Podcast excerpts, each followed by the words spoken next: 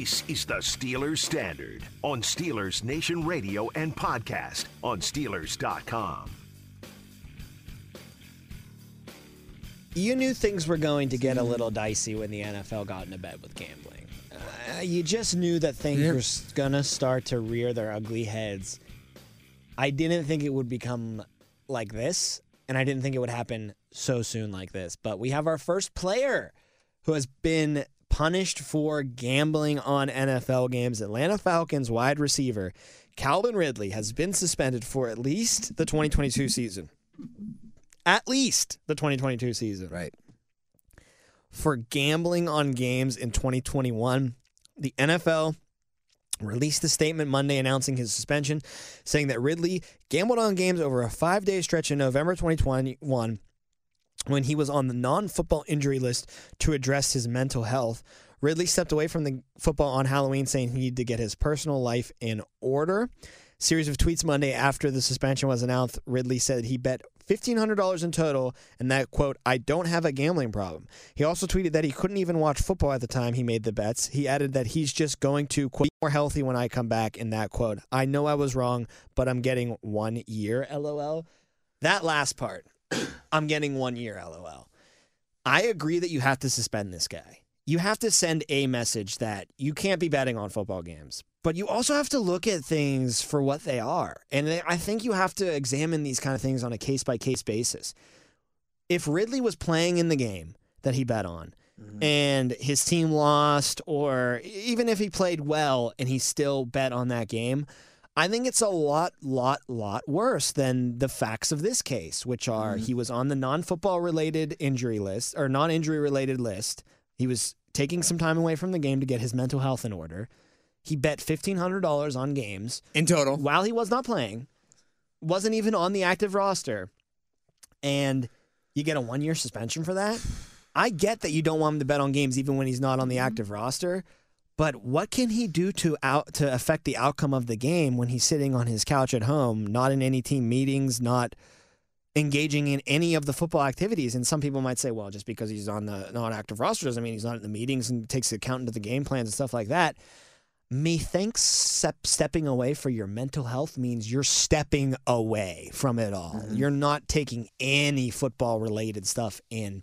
Maybe a workout here or there, but other than that, I don't think you're in the facility at all. I don't think you're taking in meetings. I don't think you're uh, active in the game planning. I think you're legitimately, I need to take a step away from football in general to help me get my mind right. Sure. And you and I were talking about this off air. How it's okay to send a message, but I think it's the wrong, it's a too harsh of a message. If he suspended, if they of a- suspended him for four games, do you think it would be a different story for you? I think it would just be okay. You know what? You you you weren't supposed to do this. Here's a punishment. Whatever. And you can build it up too. Like you can be like, hey, Calvin, first time offense, gambling on football, four game suspension. If you do it again, it's an eight game suspension. If you do mm-hmm. it again, it's 12 games. And we just keep going up and up and up until we reach a full season. So here we go. Ready for this? Ray Rice. We have that video footage of him and his fiance in the elevator. Two game suspension initially. Adrian Peterson. We know that he was beat his kid with a switch. beat his kid.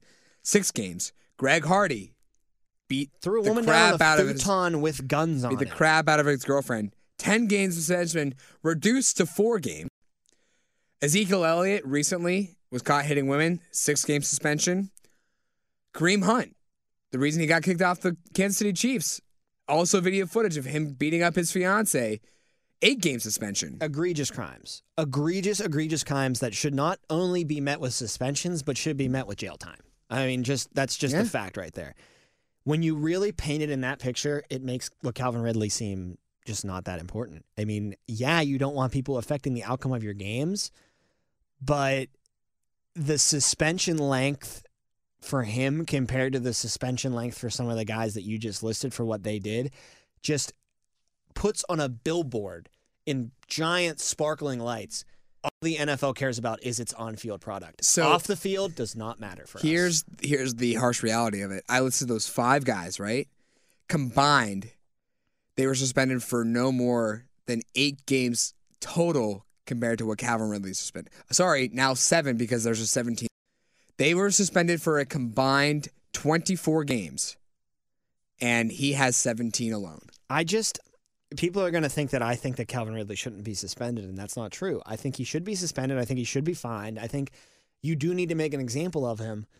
But a four game suspension isn't nothing. That's forfeiting Sure. almost a quarter of his paycheck for that season, Sure. or of his salary for the season. Like, that's a legitimate amount of money lost. And on top of him losing all that money, you could fine him a crap ton of money as well.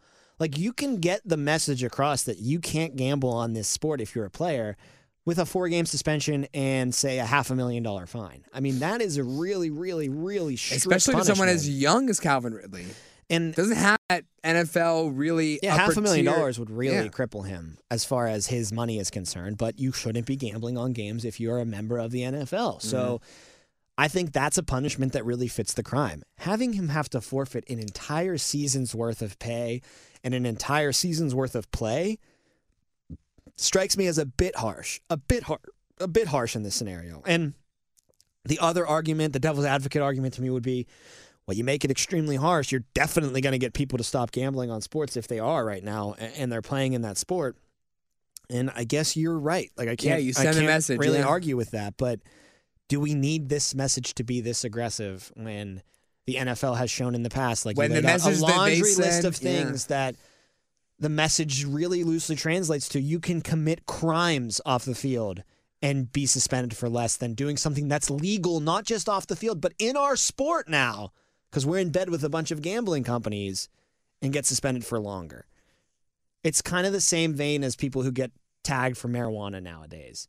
Josh Gordon had his career completely derailed because he's just a stoner and he likes to smoke weed. Martavis Bryant, same, thing. Same thing. Just could not get his career back on the track that it should be because, Because he just likes to get high. yeah. He just likes to get high. And half the country, it's legal to get high now. Half the teams that play in the NFL play in a state where it's states, right. completely recreationally legal. And you're seeing punishments doled out for smoking marijuana in the same vein as the punishments that you just laid out for beating women or beating people Children. off the field, beating children. They're equal. So in the NFL's eyes, you can beat someone and smoke weed and you'll get a four game suspension for each. Yet they're saying if you gamble on the sport, you're out for the entire season. It doesn't make sense. It doesn't add up. It doesn't add up. It's a it's a bad punishment.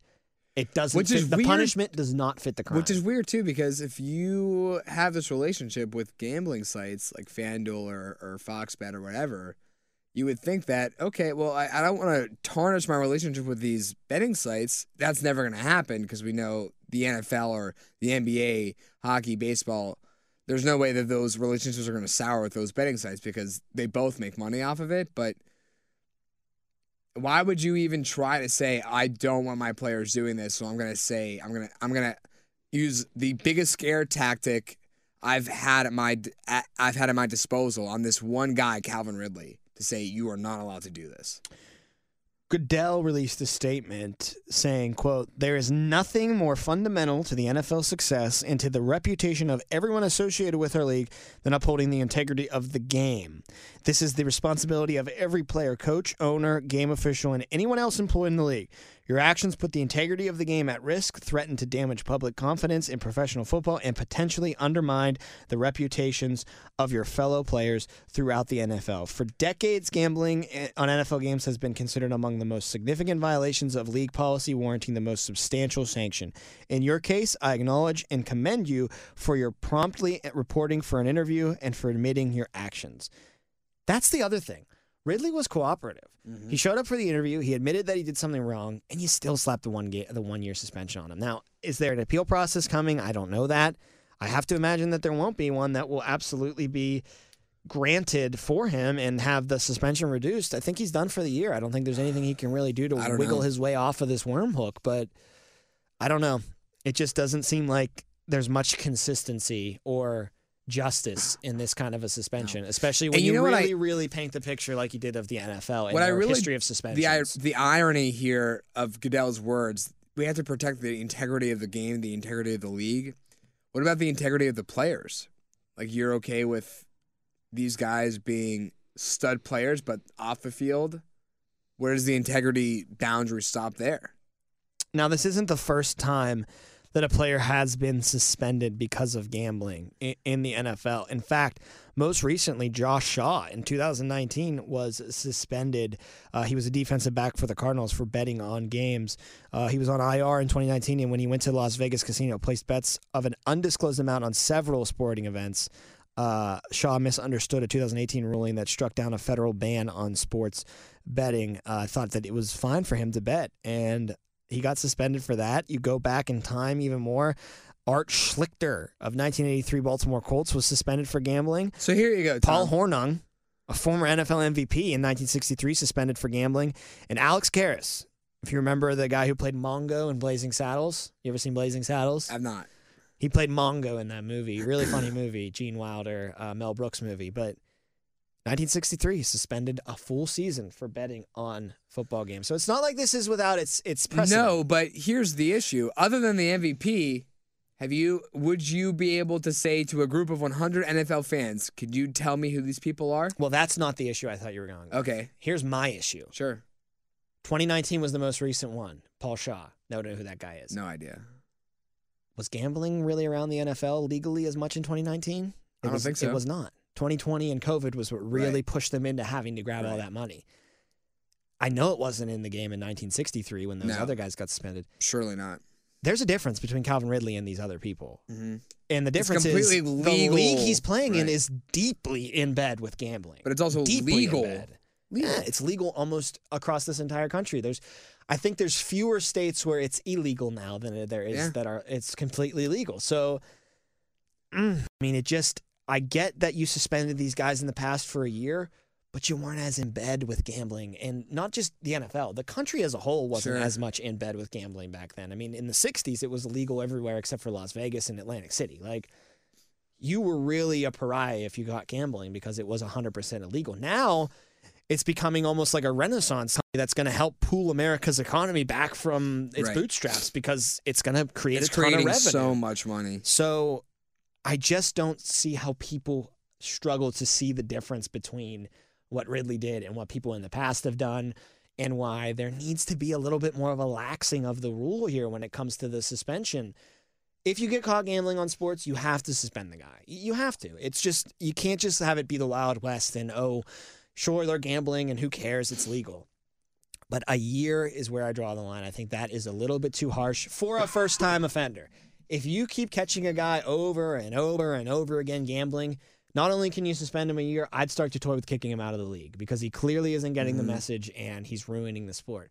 But a first time offense for a guy that's playing in a league that's extremely in bed with gambling, I'd suspend him for four games. I'd fine him half a million dollars and I'd move on from there. And I, if that message doesn't get across, then hey, that message doesn't get across, million dollar fine, and just keep racking it up for each time you keep repeating it until you get to a year, or you start saying, hey, I'm going to kick you out of the league. I'm kicking you out of the league. You can apply for it's, if it's, reinstatement if next it's a repeat offender. yeah, exactly. Like you have to have some sort of a build up here. Maybe not even a repeat offender, but if it's because as you laid out, this is now what the only fifth or sixth time this has ever happened for the league. Fifth time. So you lay down the law here. You say either four games, 500, 500,000 or eight games, a million. And you maybe do that once or twice or three more times. And you say, hey, our message is clearly not getting through to the players overall. So from now on, you know that we're taking this seriously. From now on, if you really want to try and, and get around this and we catch you, then it's a full year suspension. Is that is, is that something that you would be on board I, with? I think that's exactly doesn't have to be the have same do it. guy. It can be for the league overall. Hey, we've only done this a couple of times in the past, but now we're telling you we know it's a lot more prevalent. We're not going to tolerate it. So the first couple of guys, just because it's brand new, we'll let them get away with it, but they're going to be a hefty toll because of it. But after that, you know what the punishment is. So if you try if you try to get away with it, the punishment will fit the crime and that will be a 1-year suspension. Now, the devil's advocate side of this is, of course, they're nipping it in the bud before it even starts. If you start at one year as the suspension point, I think they're using it as like a fear tactic almost to scare players into Mm. Yeah. saying, hey, you're gone for an entire Right. year if you gamble. And I get that side of it, but don't you think there's enough fear in a four game suspension and a $500,000 fine?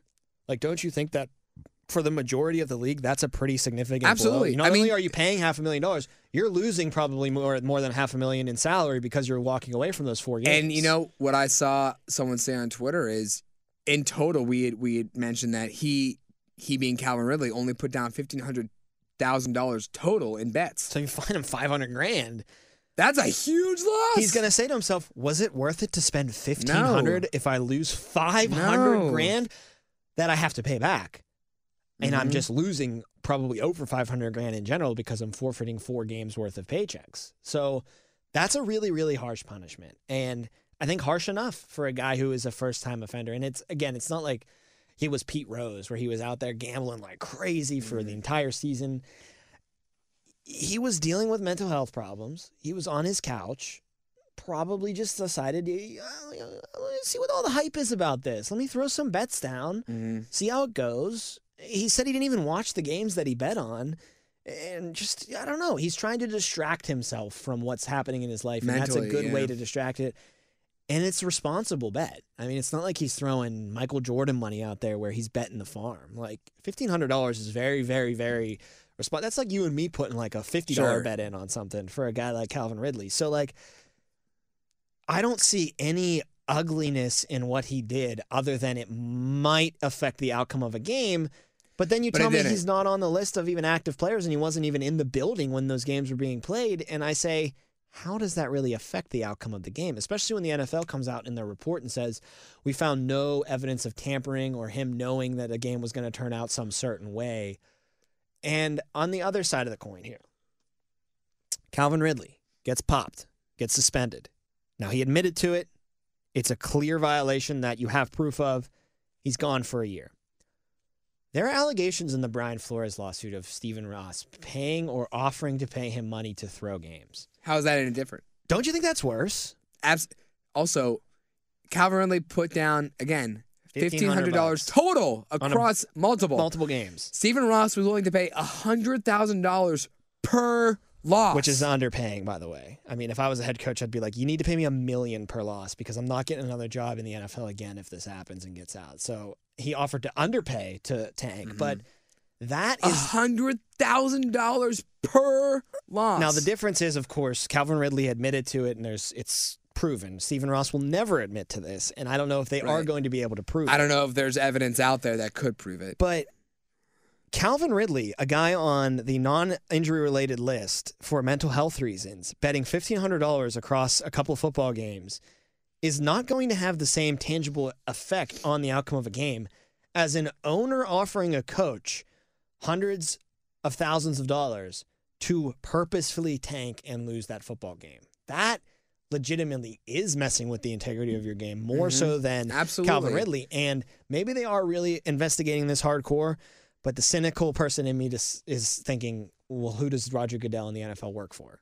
Stephen Ross and the owners. They're not going to go at this with the vigor that they probably went at Calvin Ridley with. So I mean, Calvin Ridley is Calvin Ridley. Stephen Ross is one of 32 guys who make decisions in this league. Absolutely. So I just worry that you're not going to see the same kind of aggressive, I don't want to say attack of Stephen Ross, but investigation of Yeah, what went down right. there. And I think that's Considering a shame. how fast this Ridley thing turned out, yeah, and I think that's a shame because I think again that is more conducive to affecting outcomes of games than someone who's not even on the active roster making a bet on a football game and multiple games. So it wasn't even games that he played for or a team that he played Mm-hmm. for. So I don't know. The whole thing, kind of to wrap it up, just seems a bit hypocritical from the NFL to me. I agree. I I think that they could, and and I'll be fair to the NFL in this part. It is uncharted waters for them. Sure. They don't know what to do with gambling suspensions because again, the previous four guys that got suspended for gambling, it was kind of easy for them because the NFL is not in bed with any gambling. And it was legal or illegal. Most 2019 for Shaw probably legal in most places, but for the other guys in the 80s and the 60s, illegal. For sure. And in 2019 for Shaw, NFL was not a major partner with DraftKings No. Sports. Like it is now a completely different ballgame, a completely different world. And part of me feels like they're operating their punishment out of that former world as opposed to the new world we live in where they're deep in bed Yeah. with gambling. A couple other things to touch on around the NFL. The franchise tags are starting to fly, and the position that's getting all the franchise tags to start is that tight end position. Cleveland Browns offered David Njoku the franchise tag. Hmm. The Miami Dolphins put the tag on Mike Gesicki, Gesicki. and just this morning, the Dallas Cowboys have decided Dalton to tag Schultz. Dalton Schultz. So, tight ends are out of the gate strong when it comes to that tag. Kind of what we talked about in a previous episode. Teams are realizing how how advantageous having a good tight end can be to their team, and all three of and those you don't want to guys- be the team without a tight end. all three of those guys are cut from that modern day tight end. Sure. Where Gesicki and Njoku, uh, Schultz, they're all. I'll catch five Mm-hmm. passes for 80 yards and a touchdown in a game. It's not a blocking guy. This is another receiver that can create mismatches with his size and his speed in the middle of the field. So Mm-hmm. all three of these guys are the kind of guys you want to be on your team as a tight end. And I think all three teams, the Browns, the Dolphins, and the Cowboys, were smart to put the tag on them because did any of those three really strike you as, oh, they've established themselves as No. great tight ends? You need another Gesicki has year. splash plays. I think Schultz, I think, is honestly the closest as far as Really, I think Gesicki is. I think Schultz is kind of more so of a product of Dak. I think Gesicki's just really good. He just doesn't ha- have as great of numbers as Schultz But because both of the I think still need prove it years. Yeah, and that's why you tag them Sure. because you're worth. You'll pay them. Again, tight ends don't get paid that much. So No. the top five pool. I think Unless I saw Schultz's tag was like ten million dollars. unless you're Kittle or. And so, for those who don't know, the franchise tags, the worth comes from the average of what the, top, five, I of that believe. I think that's what it is. So that should show you that ten million dollars on average for that top position. That's not a lot of money. It's not a lot. I think Kelce and Kittle do a lot of heavy lifting there too. Oh at the- yeah, at the front. If you end if it were to be three through five rather than one and two included, that number is probably going down to like three million, four million, five million. But yeah, it's it's advantageous because it's a position that's kind of cheap. Mm-hmm. And again, those guys that I listed, Njoku, Gesicki, and Schultz, they still haven't really established themselves to getting a two or three year deal. So you put the tag on them, don't have to worry about it for another season. Readdress things after this season, see how they play, see if they take that next leap forward. Gesicki and Schultz, I think, are on track to be really good tight ends in this league. I'm surprised that Njoku's not better than he is because I think he's got everything Do that it think- takes to be a Kittle, to be a Kelce. do you Like, think it has to do with the guy throwing him the ball? maybe? But I also just don't see him being utilized in the offense that much. But when he do, it's almost like every time I watch a Browns game, he gets a big like 15, 20 yard Mm-hmm. catch. He's got every. He's maybe the most ripped tight end in the NFL. I mean, he Really? is huge. I didn't know that. But like, he's got great hands. He was a huge weapon at Miami in college as far as a, a tight end is concerned. I, I feel like he's a guy that could explode onto the scene, and I think that's a reason why the Browns franchise tagged him. Is that Mm. They have a feeling that this year might be that coming out party for him. So get him on the tag for this year. See if that happens. If it does work out a little, not you might walk away from him and say, "Hey, he never realized his potential." But I think they have to look at the guy throwing him the ball too and take that into consideration when it comes to Njoku's development as far as a tight end is concerned. And he wasn't the only tight end last year. I mean, Austin Hooper is a pretty good tight end that took a lot of targets away from him as well. Maybe that's why. Maybe you don't see as much from Njoku just because they have two guys compared to Miami. It's just Gesicki and Dallas is just Schultz. They have two guys, and they don't really have a quarterback that can use two guys. right, exactly. And I think it's more so the latter about the quarterback than it is having two tight ends. Because I team. think you want to. Like, I want Hooper. Sure, Hooper and Njoku sound great. I mean, Like, we were talking about the Steelers and their free agents uh, in a previous episode. We said, sorry to Eric Ebron, but the Steelers have three tight ends, one for sure in Pat Freiermuth, but Zach Gentry and Kevin Rader, pretty solid backups, especially when you have two solid backups with a 100% runaway number one guy. now, my final question of this episode here Okay. has to do with, and it's funny because the first episode we recorded today started with Rodgers, so we can kind of come back full circle here, but not with Rodgers. It has to do with Davante Adams. Do you just sign him if you're the Packers? And say screw it. We'll force Rodgers' hand. Give him three I, years. Give him I have three been years. saying give him a that. big I've been saying that for weeks. Just say, hey, guess what? Rodgers, we re-signed Davante Adams. Now the only thing is, is Adams and Rodgers in constant communication. Would Adams get an offer and go right run into his buddy Rodgers It's and say they offered him this, and Rodgers tells him no?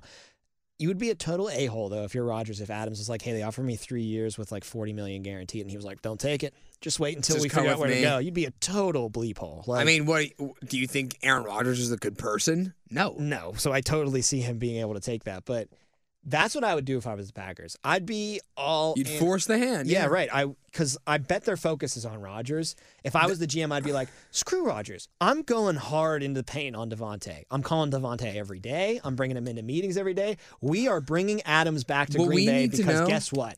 If I bring Adams back, I bet Rodgers comes What we back. need to know is how much does that actually matter to Aaron Rodgers? Davante. Yeah. I think it matters a lot. A lot? I think it does a lot, a lot. Because I think these guys are going like he's even said that he's really weary on making a decision until he finds out where Davante ends up. So I think he's weighing that into his factor a lot. And I'm not saying you sign him in Green Bay. It's a lock. He's coming back because Rodgers still just might be petty, Tom Petty, and just be like, screw you, Green Bay. Even if you do have Adams, I'm going to Denver. I'll play with Jeudy. I don't need you. I'll throw the ball to AJ Brown in Tennessee. Who cares?